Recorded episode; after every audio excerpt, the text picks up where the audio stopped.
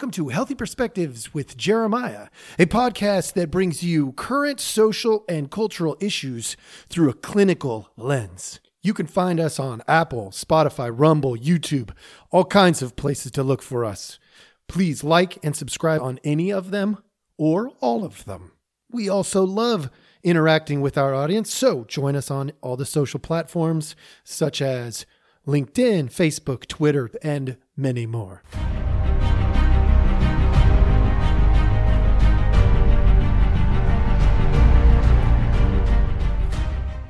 Hello, hello. Welcome back. Thanks so much for joining us. As always, we appreciate your time. We have a cultural issue. Well, the reality is we have lots of cultural issues. Uh, this one, though, uh, it's a big one. It's a big issue uh, from the therapeutic lens.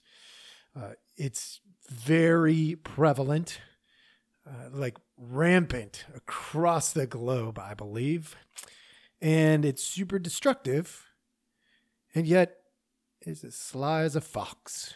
And that's a problem. When we have issues in our culture that look like they're not that big of a deal, but they are really big deals relationally, that's a problem that we need to address. And today we're going to address it. And we're going to address it because it is curiosity. We are absolutely shutting down curiosity. We are killing curiosity. And there's a lot of problems with that. Know, I mean, if, if we think big picture, we can easily see how you know our our uh, creativity drops, our our motivation drops. We there's a, a inherently within each of us a certain amount of curiosity that's necessary for functioning. When you were a kid, no matter where you're from, no matter who you are, there was a curiosity within you. And many times that that is fostered and and managed but really encouraged when we're kids. And then we get a little bit older and we're told don't be curious because curiosity killed the cat. Well, there is a danger in curiosity but there is something amazing about curiosity when we are appropriately curious. And today we're going to talk about that. So let's start with what is killing curiosity? Like, how is this happening? From a therapist's point of view, because that's what I am, I want to give you, uh, I'm going to give you four things that I'm noticing. Now, there may be more, and you may not fully agree with everything I have to say about these, but these come from obviously, I sit with people clinically and I work through issues, work through stuff. And in that, I'm identifying some things that are absolutely killing curiosity. Number one, and these are in not not in prioritized order. They're just they're they're here. I just want to give them to you. Assumptions. We know that assumptions, when you assume, you make an out of you and me. All right, you can fill in the blank. Assumptions on the receiving end of curiosity. So if somebody else were being curious and asking me a question about something they think I might have the answer to. So I'm on the receiving end of that. If I assume we know their agenda, like if I assume I know their agenda, I am going to kill their curiosity. Because what's happening there? It's not a learning opportunity at that point, it's a hierarchical dictatorship. I am the expert and you are the minion, and I'm going to give it to you how I assume you need it. And that's a big problem. On the delivering end, if I were curious and you were not uh, you know, being curious, and I approach you, and you, and what's going to happen between you and me is this I'm going to ask a question, but I'm going to do it in a way where I assume I'm going to get resistance. Why? Because that's what's happening all around us.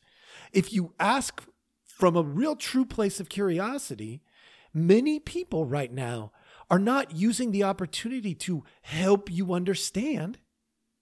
What they're doing is using the opportunity to assume you have some secret agenda. And so they're resisting. And so we assume that when we come from a real place of curiosity, we're going to run into resistance. Well, that dis- that's a discouragement. We, why would I keep putting myself out there if all I'm going to get over and over and over is resistance? Doesn't make sense. At some point, we're going to start to bottle it up and be like, well, I mean, I guess I can't be curious. All right. Number two, this is a big one to me. Uh, it's something that I do in therapy all the time. Uh, not like all the time, but all most session, not most sessions, most uh, clients at some point go through this this phase where we have to teach about feedback because there's really poor teaching out there about feedback. And I wish it wasn't so, but it is so. And so I'm going to give you the the you know the little 60 second tour of feedback. Feedback is a blessing. Start with that. It is a privilege to receive feedback because with that, we can find our blind spots, the areas where we can grow and improve, stuff like that. That's one. It is not a burden. It is not a burden. Now, sometimes the way it's given is not helpful, but the message still might be helpful. So I'm going to help you clear that up. It's pretty simple. It's one question, just memorize it it's the easiest thing to do. Memorize this question. The next time you get feedback, ask it to yourself. The question is Does it fit? When I get feedback, my mind goes, Does it fit? They tell me I'm being mean.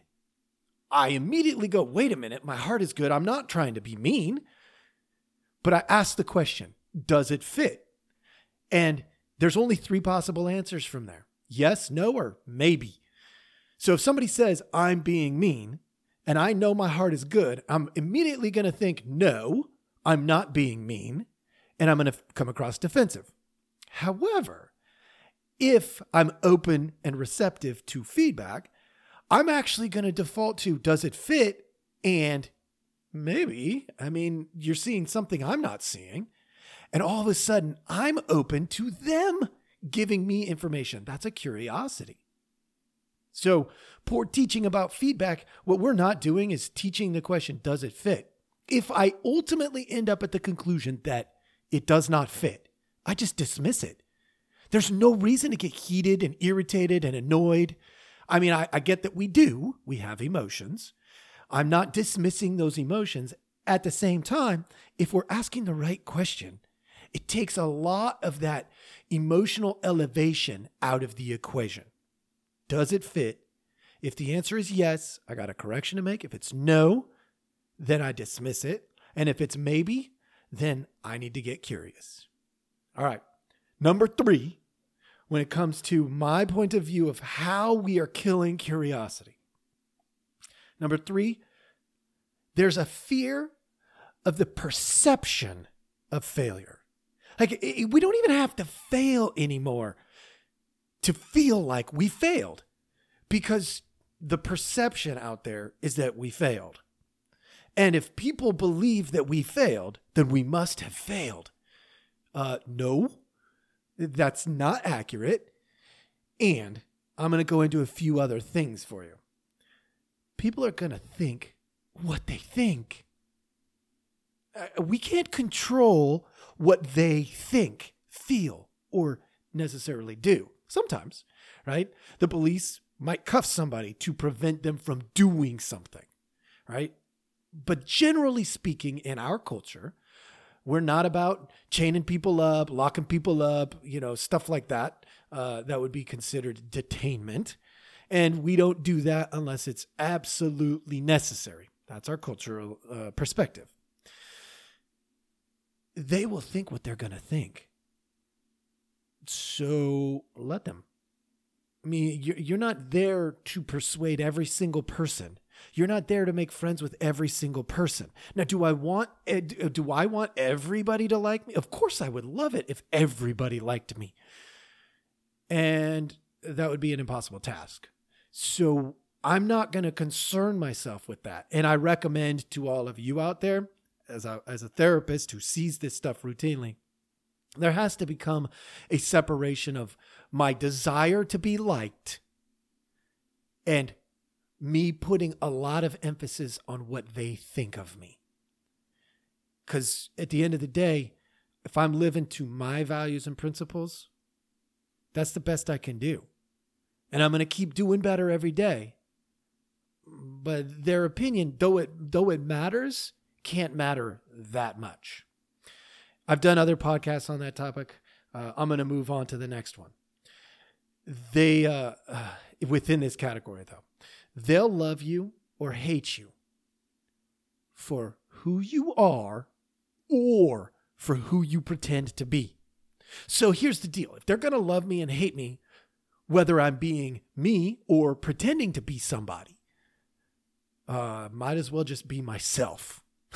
Get the love that's deserved and maybe i mean i don't think hate is actually deserved but you know get the the feedback or the the disapproval that is well deserved potentially right? I don't want to pretend. It's too much of a burden. It's too much work.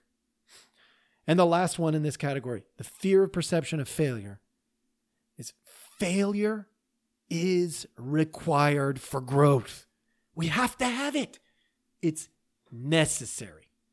If if we don't have failure, we cannot grow. We can't. Look, we, if we succeed and succeed and succeed and succeed and continues to succeed, we have not found our limits. And we better start pushing harder. We push to the point of failure. That's what we've got to do push to the point of failure because failure is a requirement in real success. Like if you have the potential to do a ton of stuff and never fail, then find something harder. Push yourself more. I hope that's making sense. We're going to move on to number four the elitist mentality. The elitist mentality is a hierarchical approach. It's there are those that are better and those that are worse. And I use those specific words on purpose. It's that good bad scale. Better and worse versus the relational approach. The relational approach would suggest everybody has value, it's a matter of finding it. Those are hugely different mentalities. The elitist mentality puts us in a position where we kill curiosity. We kill it because our interest is in being right. We prioritize being right above being friends, family, and so on. That's it in my opinion as a therapist, knowing the design, the human design to be relational, I would suggest that that goes against our design, which is a different scale. I know I switched scales on you, but the design of the of a person is to be relational. And so we look for things that are unhealthy or healthy regarding our design. All right? And I would suggest that the relational approach is our design. And if you go against it, you're going to cause problems. And the hierarch- hierarchical approach does that at some point. Now, there are times and certain circumstances where that's important. For instance, uh, you know, the day I turned 17, I had Sergeant Anaya sitting on a couch with my, or actually sitting in a chair, and my parents sat on the couch. And my parents signed me over into the Marine Corps. Was, I got legally emancipated that day by a recruiter. For those of you didn't know, you could do that. No, it's a it's a doable thing when you're under 18. Uh, to a certain extent, I think if you have to. I think I had to wait for my 17th birthday. And in that uh, experience in the military, one of the things that I learned is that hierarchy is really, really critical in uh, what do we call combat situations, in uh, certain really fast paced decision making moments. Uh, I would also suggest that hierarchy is probably important when you're uh, an emergency services personnel, say like a, a police, uh, ambulance, fire department, stuff like that. We need to know who's making the decision in that moment. Or sometimes what happens is we end up with non decisions. And we saw down in Uvalde uh, over last summer, that's not a good situation.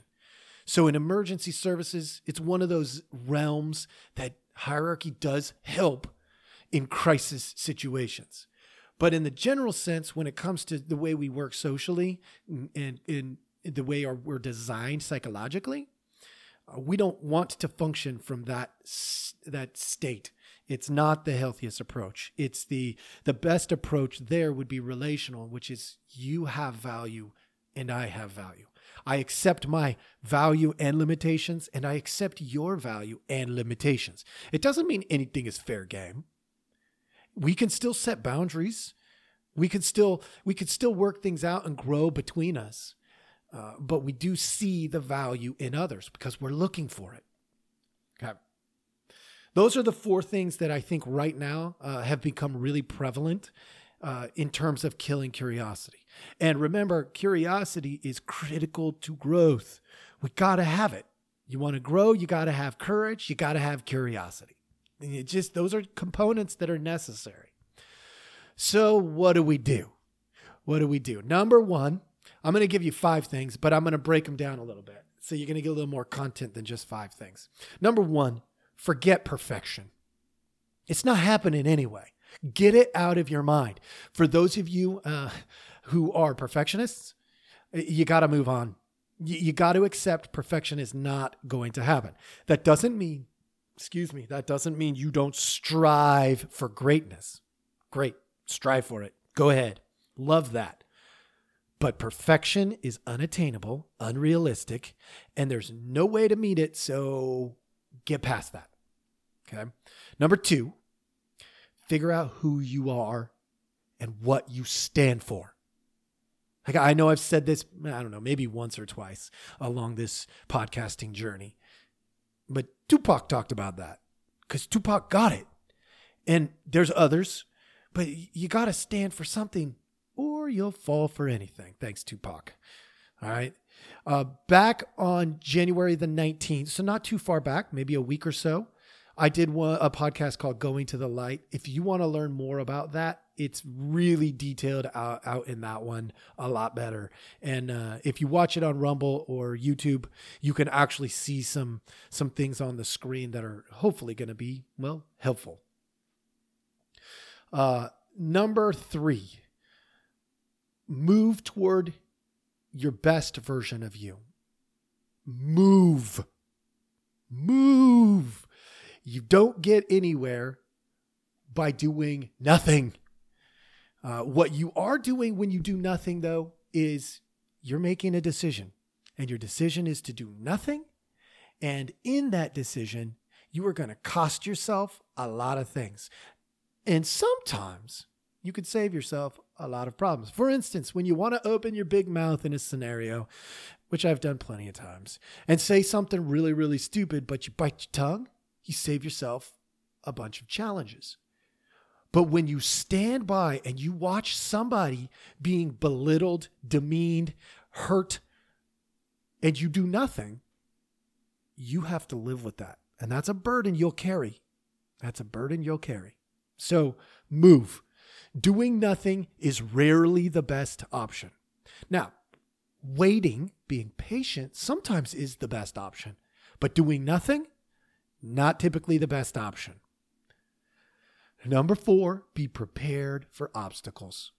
Like we want to, we want to revive curiosity in our lives.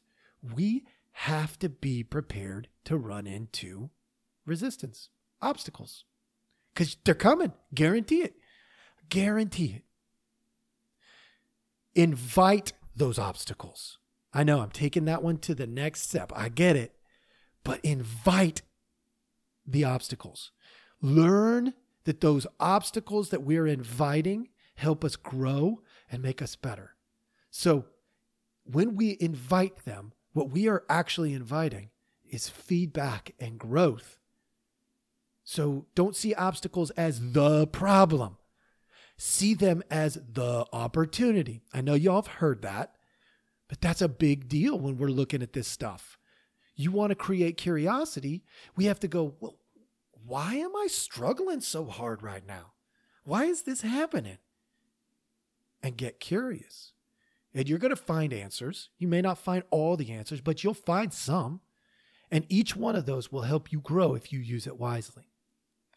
Number five, ground yourself in reality. Reality. Reality.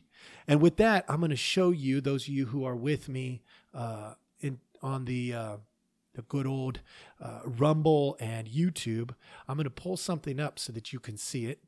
And uh, you may see me go in and out of the screen a tiny bit because I'm going to adjust here and I'm going to show you something. Many of you have probably seen this image. I have just put up an image uh, of an old lady. Yep, an image of an old lady. And I'm going to go ahead, I'm going to reach up here.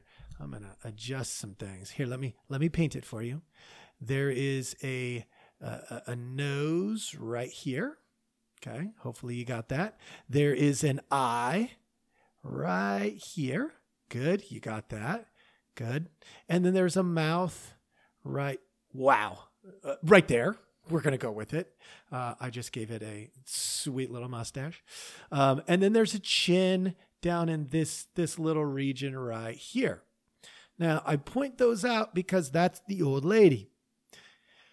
Reality will also tell you that this is a young lady. Now, some of us get stuck in saying, mm, nope, it's only the old lady. Now, some of you know what I'm getting at. You're going to see it already. For those of you who don't see it, this right here could be a jawline. Okay. The jawline, this, this right here could be an ear. All right. Keep tracking with me. This is an eyelash and a nose, and they are facing away from us. Both of those things are true absolutely true. And when I say you got to be checked into reality, that's what I mean. I mean, reality is independent of you and me and our feelings and our thoughts. Reality, truth exists whether you like it or not.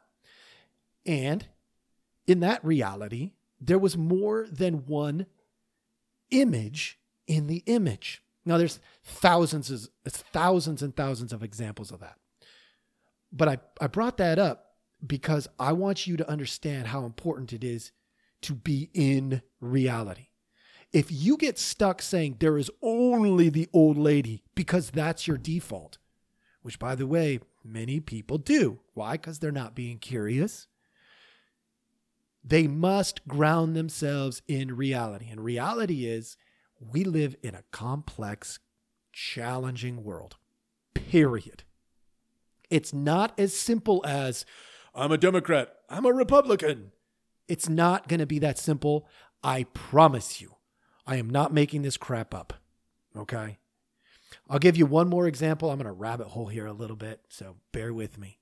An example of reality, whether you like it or don't like it. I'm giving it to you how I see it as a therapist.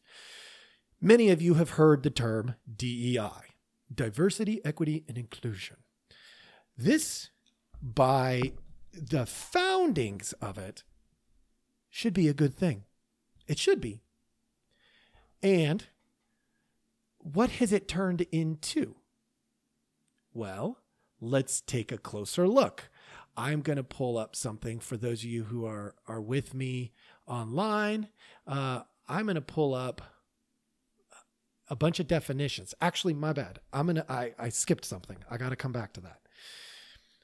The diversity, equity, and inclusion has turned into a lot of hate. So by design back in the 60s, it's when it came out of the civil rights movement, for those of you who didn't know. It really stemmed from that.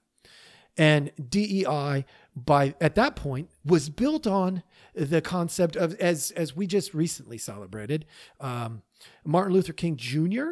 Uh, Dr. King was uh, he was all about what we call agape. Agape is the uh, the the most inclusive version of love. It is it is not a passivity. It is an acceptance. There's a difference. And so, you know, it's not saying um, you, you can't be uh, firm and loving. It's saying you shouldn't be violent and call yourself loving. Uh, violence is by by nature not uh, not going to fit within the realm of agape. Uh, and we learned that. Uh, matter of fact, Dr. King would have taught. We learned that from biblical principles.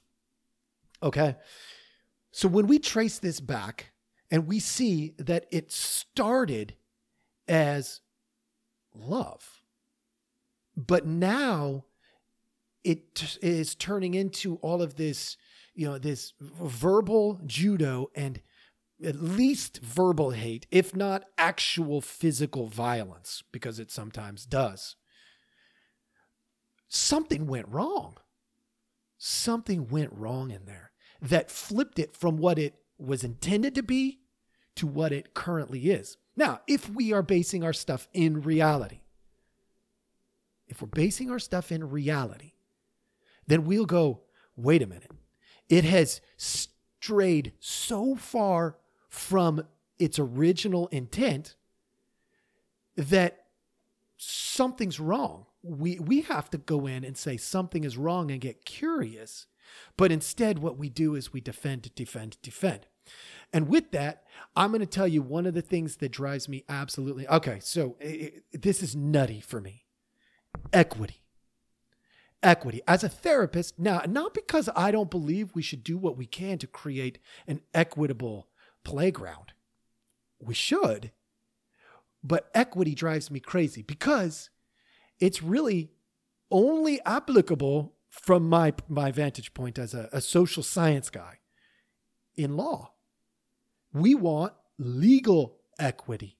Now that makes sense. Apply the law fairly, regardless of religion, race, stuff like that. Okay, that's good. I've, I, I like that. I appreciate that. But when it comes to social equity, no. 100% no. And let me say it one more time no. Why?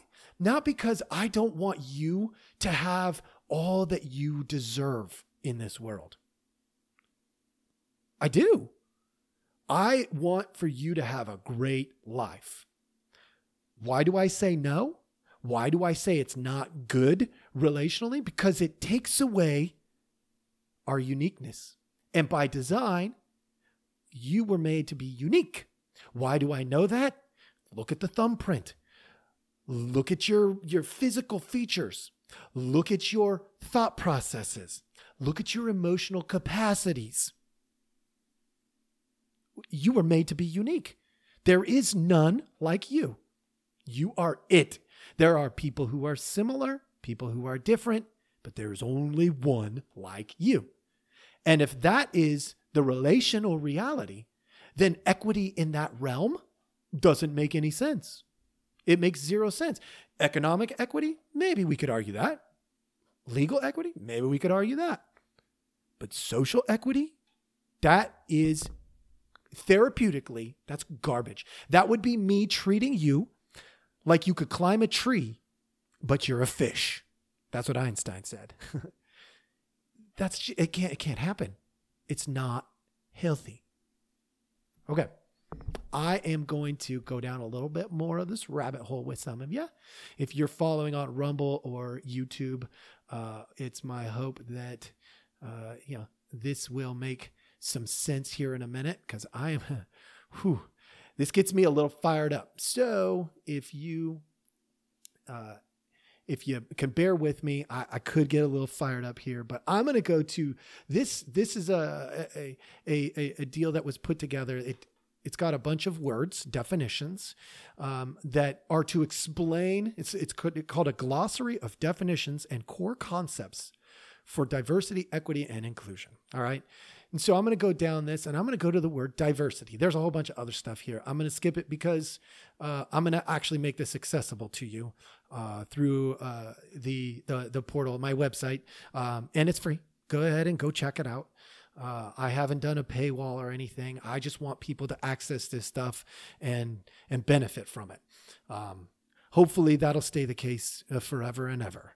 Uh, we'll we'll see. Uh, this does take up a lot of my time, so there might come a point where I, I ask for for donations or put a paywall, but that is not what I'm hoping to do. So diversity.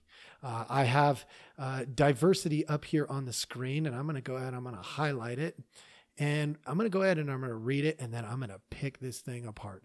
Wow. It is really weird. Okay, I'm done. Uh, those of you who want to see it, you can go and look. Diversity. All right. It ref- it's socially, this is what they define it as. Socially, it refers to the wide range of identities a broad view includes race, ethnicity, gender, age, national origin, religion, disability, sexual orientation, socioeconomic status, education, marital status, language, veteran status, physical appearance, etc. It also involves different ideas, perspectives, and values. Okay. So let's let's break that apart. What it's saying by diversity is you are unique. Um, I don't mean this to be rude, but I, I get fired up about it. Duh. Duh. Of course you're unique. You were made that way. And you weren't made that way because socially we had to say you're unique in all of these ways. Honestly, that's a given. So we should, like, in my opinion, as a, as a mental health person, stop looking for our uniqueness in the sense of like, it's the only thing that makes me special. You're already special. Move on from that and ask the more important questions. What do I do with my uniqueness and my gifts? What do I do with them? How am I going to benefit the world that I'm in with these gifts? And look for them in other people. And when you find them in somebody, point them out. That's fine. Wow. Yeah, I really like your freckles. Those are unique okay, you know, great. I would rather that than some of the other things we say. You know, wow, I didn't think of it like that. That's really cool how you thought of that. Awesome. You know, like, wow, how do you how do you manage your emotions in those critical crisis situations? And then you talk about it. You grow and you learn from each other's uniqueness, but you also get to appreciate each other's uniqueness. I don't think we have to spend so much time labeling every single one of them. I actually think that that's unhealthy because by design, we're unique. That's a given. Why are we struggling so hard to point out our uniqueness? Why? And I do it too. Don't get me wrong. You know, like uh, when we talk about, okay, when we talk about slavery, I'm going to be real. I, I, I, everything inside of me says, wait a minute, I'm unique too. But was I a slave? No.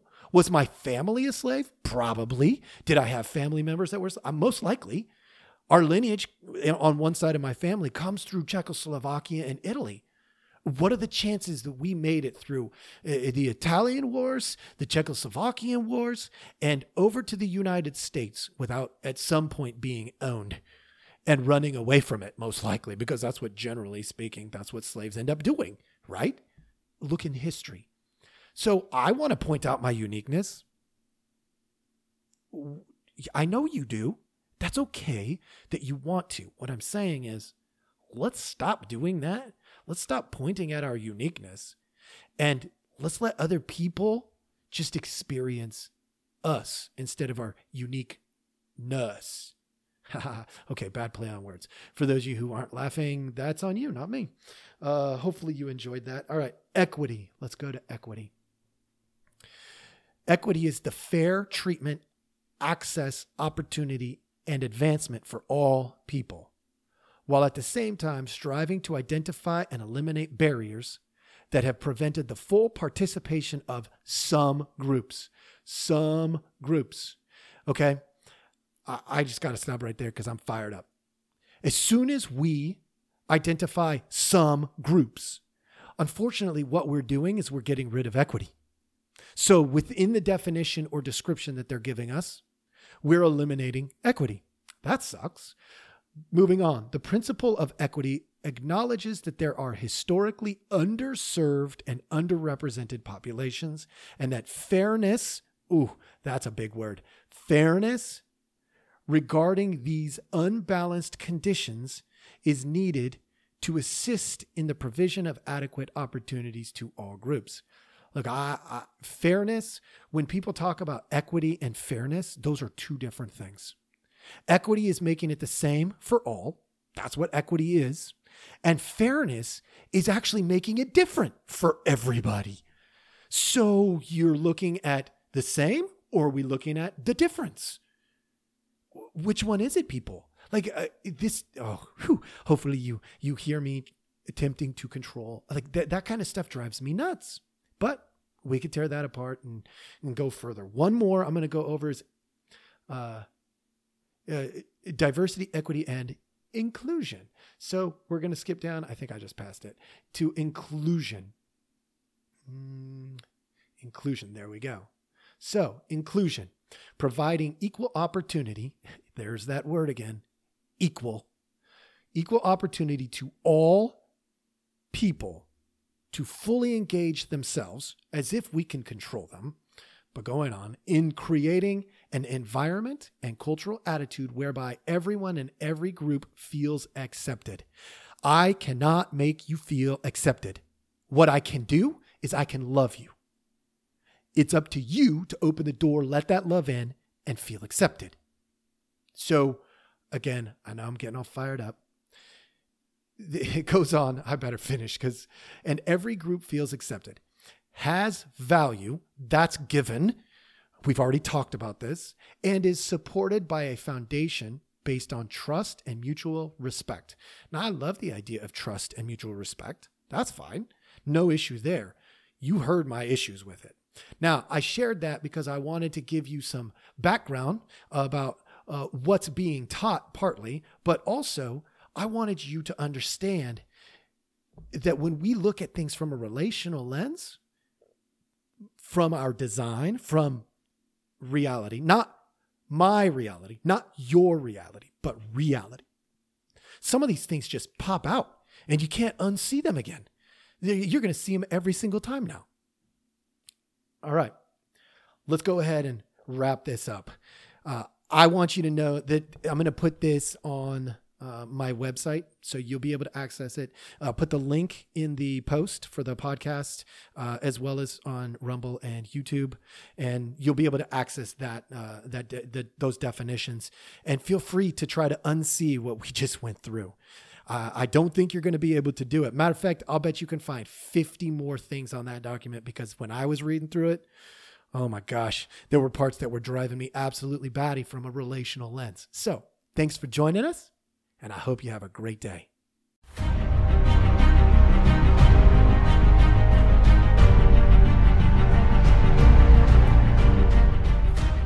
Thank you for listening. We hope you enjoyed the show. Take a look at the details of our podcast for links to our website and other helpful information.